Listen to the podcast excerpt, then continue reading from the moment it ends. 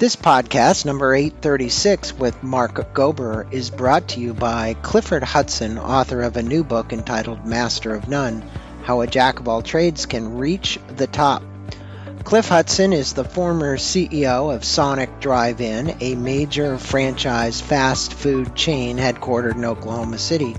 In his new book, Cliff addresses the fact that to reach the top, it's not always necessary to be so skilled at one thing but to have a multitude of skills that you are good at and that can help you navigate the path forward necessary for success.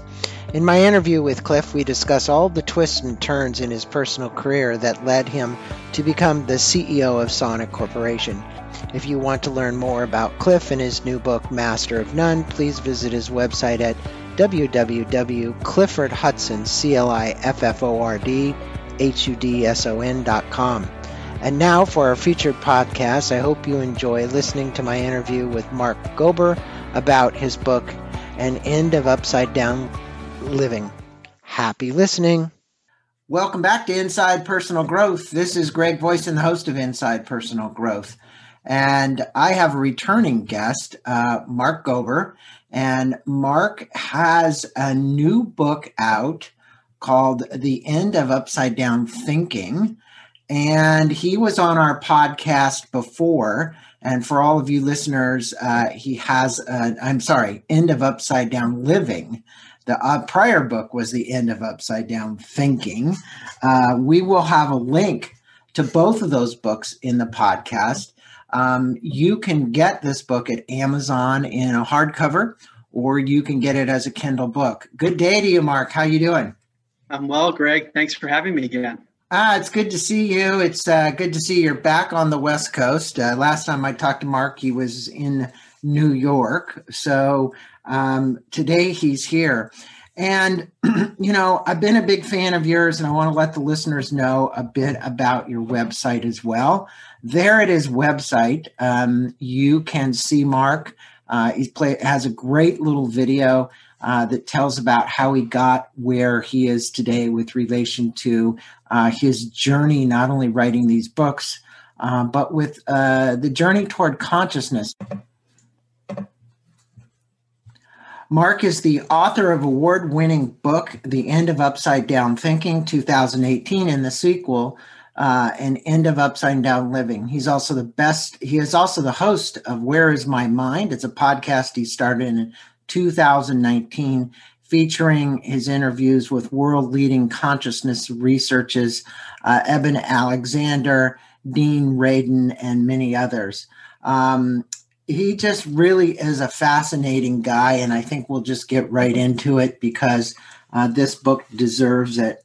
Now, Mark, in the preface of your book, um, you state that how we intend to live is the essential guiding force behind the life we do live. Um, can you inform the listeners a little about how you got where you are with this book? I think your video does a great job, not only this book, but the prior book, just your journey. And how would you kind of inform listeners or at least guide listeners about how they could live their life more in, intentionally. Sure. So, my background on the surface has nothing to do with consciousness. Uh, I graduated from Princeton. I wasn't thinking about these topics then, went into investment banking, and that was actually during the financial crisis 2008 to 2010. I was there in New York and left to join a Silicon Valley based strategy firm advising tech companies. And I spent 10 years there, became a partner it was in 2016 that I was listening to podcasts, mostly on business and health topics. And I came across what some would call anomalies in consciousness, meaning things like telepathic effects or people claiming they could communicate with the deceased, things that sound very paranormal. And at first I didn't think too much of it because people were talking about their own anecdotal accounts of this happened to me and, and I couldn't I couldn't validate what they were saying. But then I, I was interested enough to start looking at the science behind it and saw that there was actual science coming from not only the US government, but also the University of Virginia, Princeton University, the Institute of Noetic Sciences, and many other places. So that led me on a journey to reconsider reality and um, ask deep questions like who am i what am i doing here is there any meaning to my life beyond what I'm making of it? Is there intrinsic meaning in the universe and in my life and in the lives of others? And uh, that led me to write my first book, and Into Upside Down Thinking, which I wrote the first draft of a year after starting my research. So it was in the summer of 2017. Then began to interview many of the scientists that I wrote about and and came up with the podcast Where is My Mind, which you mentioned. It's an eight episode series that concluded in 2019 and goes through many of these topics. And then uh, this, in late 2019, I decided to leave my my firm where I had spent 10 years and um, just didn't feel as aligned as I used to and wanted to pursue these other topics full time. And then shortly after that, ended up writing the second book and Into Upside Down Living. And the focus of that book, as you were alluding to, is is looking at how we can come up with a basically a guiding compass for our lives. What is it in our lives that drives our actions, our priorities, and our values? And if I had tried to answer that question several years ago before I began this journey, I would have said it's kind of a meaningless exercise because we are creatures of randomness, basically. That there was a big bang almost 14 billion years ago and lots of particles combined in random fashion. And human beings evolved through that process of random combinations of pieces of matter, but there's no meaning behind it. It's just all randomness. And then when the body dies, our consciousness, our sense of being dies as well. Mm-hmm. so that's that's how I used to think about life. That there's no real meaning.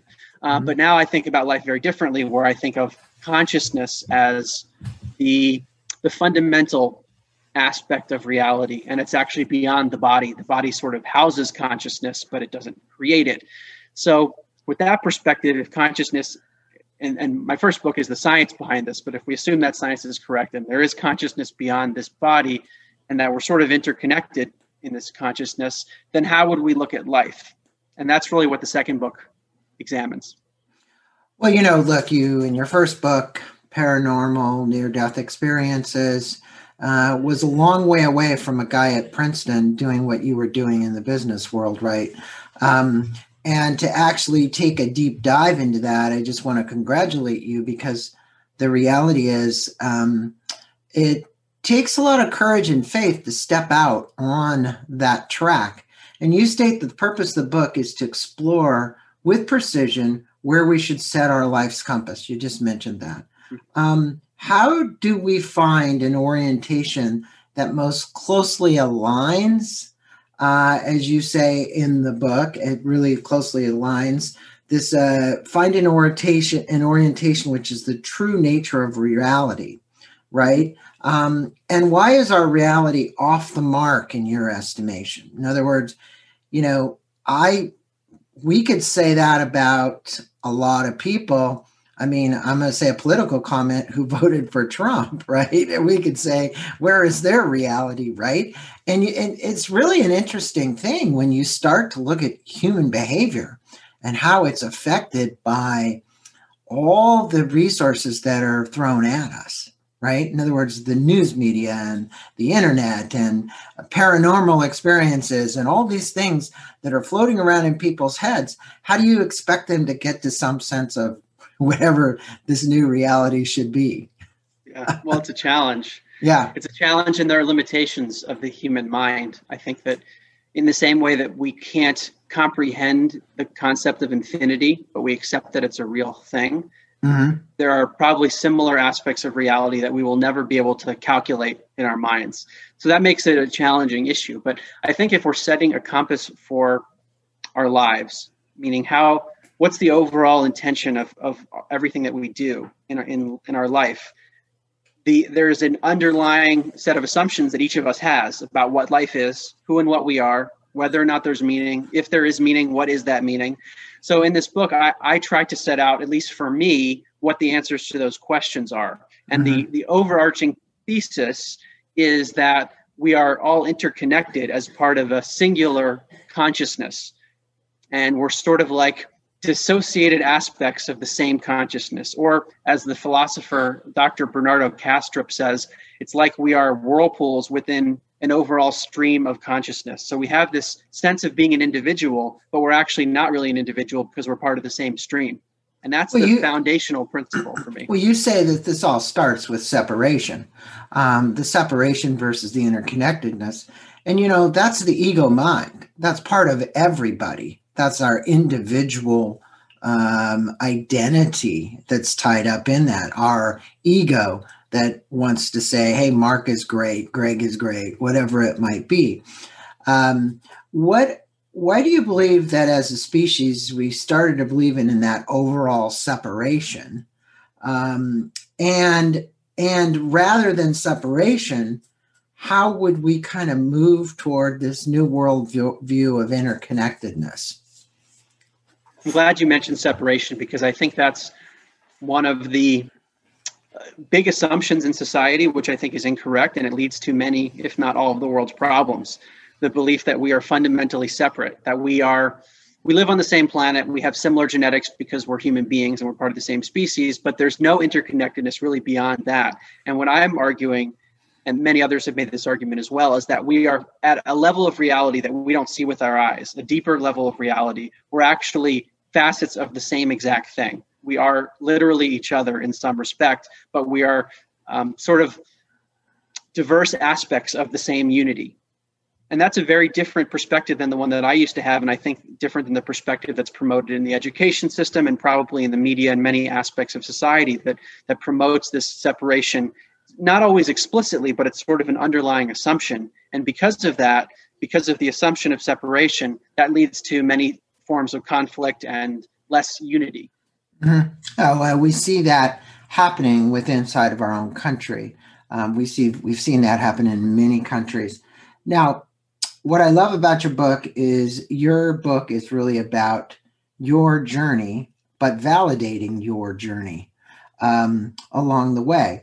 And you know, you tell a great story about growing up in this Jewish family that had the traditions of Judaism. And I love this story because it exemplifies Christianity, Judaism. It doesn't matter which religion it is. You just happen to use Judaism as the example, um, where the traditions were so seeped in the family, you know, that you were supposed to follow this path. This is what you had to believe, you know. Um, I always tell that story about uh, Mark, and you can you can see this at at Christmas time. The daughter and the mother were in the kitchen, and the the the mother would cut the end of the ham off and put it into the the baking pan. And the daughter would ask the mother, "Well, why did you cut off the end of the ham? The ba- the ham fits in there just fine." She says, "Well, because my mother always did that when." When, in other words, her grandmother would have cut off the end of the hand, and, the, and then she went to grandma and asked her, and she said, "Only reason I cut it off is because it wouldn't fit in the pan." Right. So the reality is, is it's that kind of process that starts, and you know, you said that the family was so steep, yet you were being educated at Princeton, which taught you critical thinking skills, right? Uh, any of the universities are going to choose this. Uh, this truly was a dichotomy for for anybody. It's a dichotomy anywhere. You got people going to great universities, yet they're brought up in all these traditions, and there's this dichotomy. What'd you learn from the experience, and why should religious beliefs be questioned? And speak about, if you would, Dawkins' book, The God Delusion. I thought that was a great example. Sure. So, uh, growing up in a in a kind of traditional Jewish family, I would say that that the religion itself was not a huge part of the upbringing, but there were probably certain cultural just uh, things that were passed down or certain belief Yeah. systems that I didn't even think to question because they were just part of living. But I, I actually never I never bought into it too much. I kind of went along with it for a while, but the more I learned in school and high school and then in college and then going on beyond that, I questioned things more and more. Right. And what I what I thought I was learning in really what science was pointing toward is that religions were sort of like superstitions that comforted people because they didn't want to face the inevitability of having to die in a random universe. And that that belief became more and more uh, prevalent in my life that there is no meaning.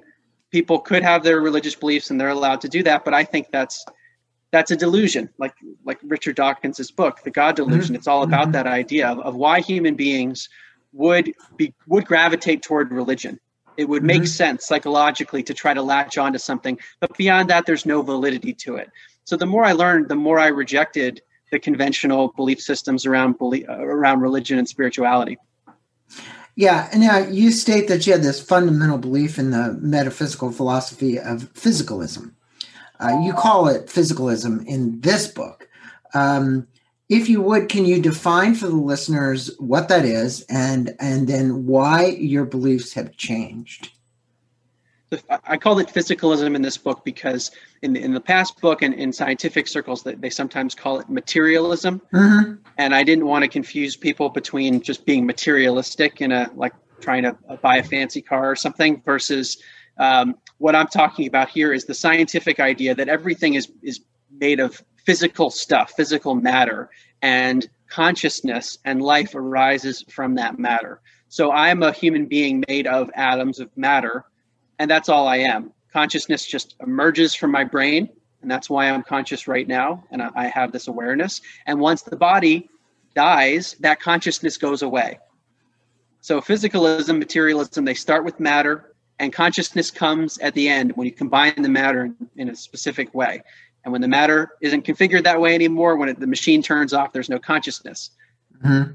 And what I'm arguing for in both books is is the reverse, actually that consciousness comes first in a sense and everything that we observe in the world through our senses is emerging within a consciousness and the philosopher or the the, the physicist erwin schrodinger uh, nobel prize winning physicist he said in truth there is only one mind and that's the idea that i'm talking about a, a singular consciousness that is beyond the body so with that worldview shift all of a sudden wait a second i am more than my body i might be interconnected with th- things in a way that, that I didn't realize. Maybe my consciousness continues after my body dies. I have to rethink things a lot. And that's been the journey for me. So, what would you call that one consciousness? Because a lot of people are going to say, "Hey, Mark, you know that's God. That's the that's universal mind. That's there's a lot of words for it out there." Look, I've been doing interviews on spirituality and personal growth and all this for well, 15 years now, but been in the the field for longer than that. So what what definition do you give it? Because people like to put wrappers around things. Yeah. I mean, calling it consciousness is is one thing, but it's so etherical to say consciousness. It's so um, I'm not going to say undescript. It is descript, the term consciousness. Yet a lot of people can't get their hands around it. It's like, what is consciousness? Right. and that's one of the challenges because when I'm referring to consciousness, I'm talking about something that's beyond space and time and is so abstract that we can't really define it. And when we try to define it, that's putting a limit on something that I would argue is infinite and limitless. Okay. So the, the question is, it's a good question and it's a very difficult one to answer. So I've, I've used the term consciousness many times and I, and I use it often because it's, it does not sound overtly spiritual. And I know that sometimes people who are just getting into this space will be have kind of a knee-jerk negative reaction to anything that sounds spiritual. But for those who are more accustomed to the spiritual language, one could use the term God as a synonym for this universal consciousness or universal mind. I think they're all they're all describing the same thing. One of the issues I've had with the term God in the past is that it sometimes seems to refer to an external being that almost seems like a like a, a anthropomorphized human that is fundamentally separate. Right. And what I'm arguing, and many mystical traditions also argue, is that this notion of one mind or God is not only transcendent beyond, but it's also within. So it's right. the whirlpool within the stream. The whirlpool is also made of water. And so I want to be clear on what I'm talking about here is that we are individually a part of that universal consciousness and not separate from it. I always, uh, uh, I didn't say debate, but disagreed with the concept that, you know, there was a judging God. There is no judging God in my estimation. And we all are if you're going to use it consciousness so we all are god uh, in in reality here. So you you have a great uh, appreciate i love this statement because alan watts is one of my favorites. He says if the universe uh, he says if the universe is meaningless, so is the statement that is so. Um, speak with us about your beliefs in the evolution of consciousness. It's one thing to say consciousness, it's another thing to say um, there are souls on this planet because if you look at Ken Wilber, it's lines and levels, and everybody vibrates at a different level. So now you talk about vib- vibrational level, which is different levels of consciousness. So as as species and human beings, we obviously have people that are different levels of consciousness. Um, I would say the people that attack the Capitol probably have a different level of consciousness about what they believe. And that belief is not vibrating in harmony and in balance, right? Let's face it, you know i can make that political comment this is my show so the the point is is that um how in your estimation does over time uh this consciousness evolve? What's what's required? Or do you believe that we're uh, we come into this world and we're given this level of consciousness and whatever it is it is? I don't believe that but i believe we can evolve it Yes. So the short answer is I, I, do think we can evolve it, and that's part of the purpose of the universe is is for all of us to evolve individually and collectively. I'll start with your your comment about the Alan Watts statement that if the universe is meaningless and so is the statement, it is so. That for that was actually one of the things that I did understand when I thought life had no meaning is that I would say, wait a second, why do I care so much to to have a, this belief that life doesn't mean anything? Because it doesn't mean anything anyway. So what, what's the point of even arguing about it? And I, I remember listening to lots of atheists talk about how life has no meaning and how religion is a delusion. Right. And then I would think to myself, well, what, what is the point of having that debate even if there's no meaning to life because it's the debate itself is meaningless. So that's where I was going with that statement. Uh, but with regard to the evolution of consciousness, I want to take a few steps back. So within this idea of the one mind, God, universal consciousness, um, I view reincarnation to be a part of that, mm-hmm. at least at the level where we appear to be separate. And I, I, I look at research from the University of Virginia, over 2,500 cases of children who remember past lives and sometimes have birthmarks and physical defects that align with the alleged past life. Some really compelling stuff there. It's um, interesting you say that because it's so it's so not to interrupt you, and I did, but last night I was watching on Netflix this all the stories about the uh, children who reincarnated. One of them, remember, if you remember, he was a fighter pilot, and the only thing he could do would be was flying in the plane, right? And then this other guy came back as this actor, and he really remembered. But once they reach adolescence, they forget those memories. So when they're children, it's like they're playing them out, playing them out. You know, all this research has been done because this is a fascinating documentary. It went everywhere where everybody's studying the metaphysics of this and what's happening in near death experiences and the whole nine yards. So, um, you obviously have been studying a lot of this yourself. Uh, so, going back to that, you know, speak with us about this evolutionary part because if we do come in again and again and again, and you believe in reincarnation, that means that is our evolution we're we're supposed to evolve each time we come in. Sometimes I would say we probably don't, but but is that a belief that you have? It, I would say generally it is that the, the body that we currently have is a a mechanism of evolution. We are born into a certain family and certain life circumstances, have certain experiences, and all of those are geared toward our learning and growth at the level of our consciousness, which exists after the body. So, what the way I think about it is that our, our body is not something that we take with us, but the consciousness and our learnings that that goes with us beyond the body. Right. And I also point to the life review phenomenon in the near death experience. So, a near death experience is an instance where a person has some kind of physiological trauma. So, let's say someone is in cardiac arrest, the heart stops beating, blood stops flowing to the brain. And yet, in many of these cases, people, after they're resuscitated, talk about uh, being immersed in unconditional love. They talk about sometimes other dimensions, seeing beings of light, deceased relatives. And sometimes what they see, they'll see something in the room, like they're hovering over their body in an out of body experience. And the things that they witnessed upon being resuscitated are validated by doctors in the room or other people that were not in the near death experience state.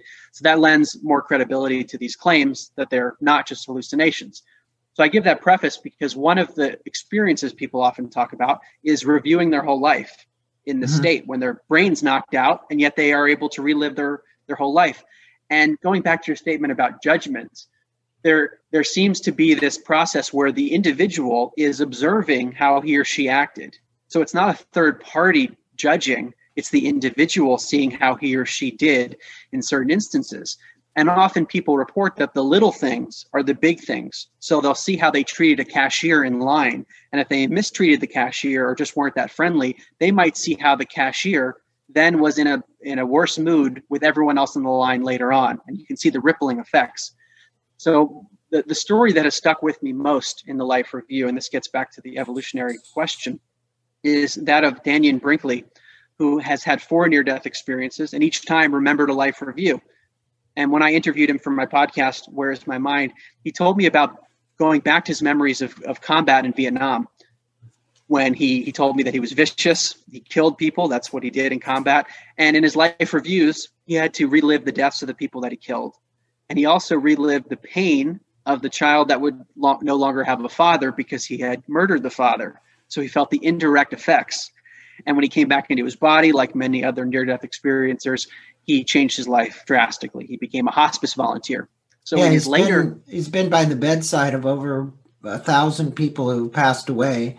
He's the guy who was electrocuted all those times, right? His yeah, first hit by lightning. Yeah, he was hit by lightning.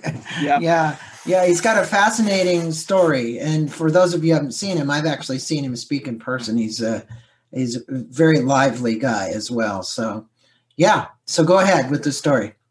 Yeah. So in his later uh, near-death experiences and life reviews, he got to see his his own evolution. So he got to witness what it was like to be the veteran dying in in the hospice, looking at Dannion. So he got to see what it was like to be that person and being comforted by him.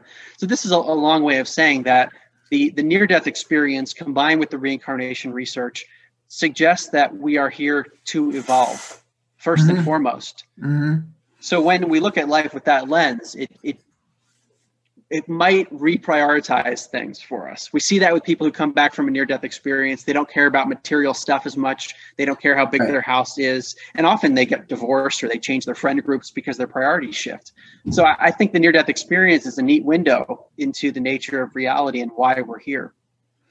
Yeah, I mean, you know, look, the the closer you examine your finitude, whether even without having a near death experience, if you guess just use some contemplation and then start to read about these things, um, you open up your consciousness to to new opportunities to explore and who you want to become and who you want to be, uh, and you start living your life differently um, the deeper you get into it, you're a perfect example. You haven't had a near death experience, yet you did all this research because you were questioning. And I think uh, the questioning mind is the one that will oftentimes uh, embark on this journey. So you mentioned that no one has any idea of how consciousness could come out of a brain, yet consciousness is formless and subjective, where our brain is physical and tangible. And that's what you've said so far up till now. Um, what, in your estimation, is consciousness and how does it manifest? In other words, here we are. You said that we're all part of this one big consciousness, yet we're all these little mini consciousnesses running around, right? And we we will be reunited as part of that one consciousness, of that unification of the larger one, right? Because that's where we came from. Um, but um, how does this manifest? Well, the body is and the brain are are related to the way that we experience life. They're related to consciousness. I view the brain as a filtering mechanism of this broader consciousness. So, a near death experience is a good example. When the brain is knocked out of the way, when the person's body isn't functioning, the, the sense of consciousness is expanded. Right. People talk about an enriched reality. The same thing happens in, in studies on psychedelics when parts of the brain are actually uh, have a reduction in functioning during the psychedelic trip when people have these ultra real experiences. And there are many cases like this where you have less brain, more consciousness. So it's like when we are in these individuated pods of a body, the consciousness is filtered in a way that we have a very specific experience. And that is helping to stimulate evolution. So it seems that this one consciousness uses the physical world to have perhaps an infinite diversity of experiences because the experience of Mark is different than the experience of Greg, which is different than the experience of any other being. It is it is definitely as as you state in the book. Um, I believe this this evolution of consciousness. This we're here to evolve this in this incarnation, right? We're here to become better people, uh, no matter how many other reincarnations we've had before.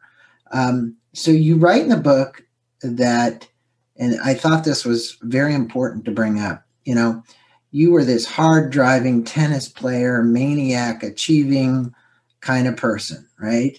You mentioned that it was expected that you get married, you have kids, and then you die, right? Mm-hmm. Um, what are your beliefs in spirituality or higher power? And in your finitude, and comment on your heart stopping at your desk and being overstressed and overworked because I don't know if that was a near death experience, but it was certainly a panic attack. Uh, I don't know how how bad that really was, but you know, you were stressed out beyond belief. The reason you are where you are, in my estimation, after reading both of these books, is that you um, you chose not to live that life as a result of the pain associated with what was being inflicted on you. And you didn't want to have that pain anymore. That's my personal commentary because I had similar experiences. I went down a different road as a result of tremendous amounts of stress affecting my physical body, which then manifested in me saying, uh, Do I really have to endure this pain? Uh, tell us, you know, a, a, bit about this from your perspective. Mm-hmm. Well, I was just going with the flow of of how others around me were acting, which is which was all based on achievement. Mm-hmm. So do well in school, get good grades, get a good job, all that the, the traditional path. Right. But I didn't have any sense of meaning beyond that. So I was I was just doing the next thing that seemed like it made sense because others around me were doing it, and I, I basically I hit a wall. I probably hit lots of little walls along the way, but it really got bad um, several years ago. But when you mentioned the the event when I was in investment banking in New York, this was because it was during the financial crisis. It was even more intense than usual. There were layoffs all the time. I was in the group that was responsible for advising financial institutions. So my clients were banks and insurance companies and all the companies that were having problems. So there was urgency everywhere. And I, I wasn't sleeping. That's that's typical in investment banking and more exaggerated during that period. So I would go sometimes literally months without a day off, including weekends. And I remember when I first started working, if I left the office before 2 a.m., that was a good day. That's just how it was. And that, that was the expectation. And it was voluntary. So I was signing up for this. I could have left any time. And there was a period, uh, a year plus in, where I remember I was working on a financial model, and one of the my supervisors came by my desk late at night. I don't, might have been 2 a.m. or something like that.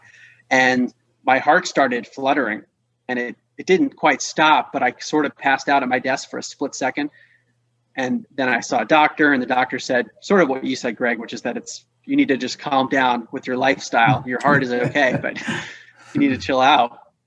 Um, but I, I, didn't stop at that point. I mean, I ended up leaving the firm and joining another firm, which had a, a bit of a better lifestyle. But in the beginning, when I was low on the totem pole, I was still working very hard and still just focused on these achievements that were immediately in front of me and it, I came to a point in 2014 ish and 2015 where a lot of things in life, including um, things with my business, a few deals I was working on didn't go my way, a few things in my personal life weren't going my way. And behind all of it, I didn't know why any of it mattered. So I was incredibly lost at this point.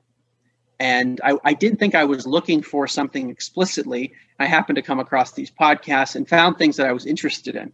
I started to question a lot of metaphysical topics, and and here I am now. It's it's um it's a path that many people take. Uh, and I will say that it uh, frequently will start with enduring uh, whatever kind of pain it is or physical challenge that happens in their life uh, to get them to shift. Um, studies show that people will uh, shift, and then a lot of times they'll shift back. There isn't permanent change; it's temporary. Um, you know, I think it's uh, it was MIT or one of the universities did had studies on people who had had heart attacks, and they said you need to change your diet, you need to change your exercise program, and you need to meditate, you need to do all these things, and yet ninety three percent of them never sustain them. Um, so they fall back into the same patterns.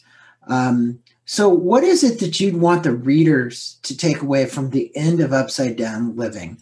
If you were to kind of summation of this book, summation of what the people who are listening right now could take away from this, um, obviously they can go up and listen to your podcast, they can get copies of your book.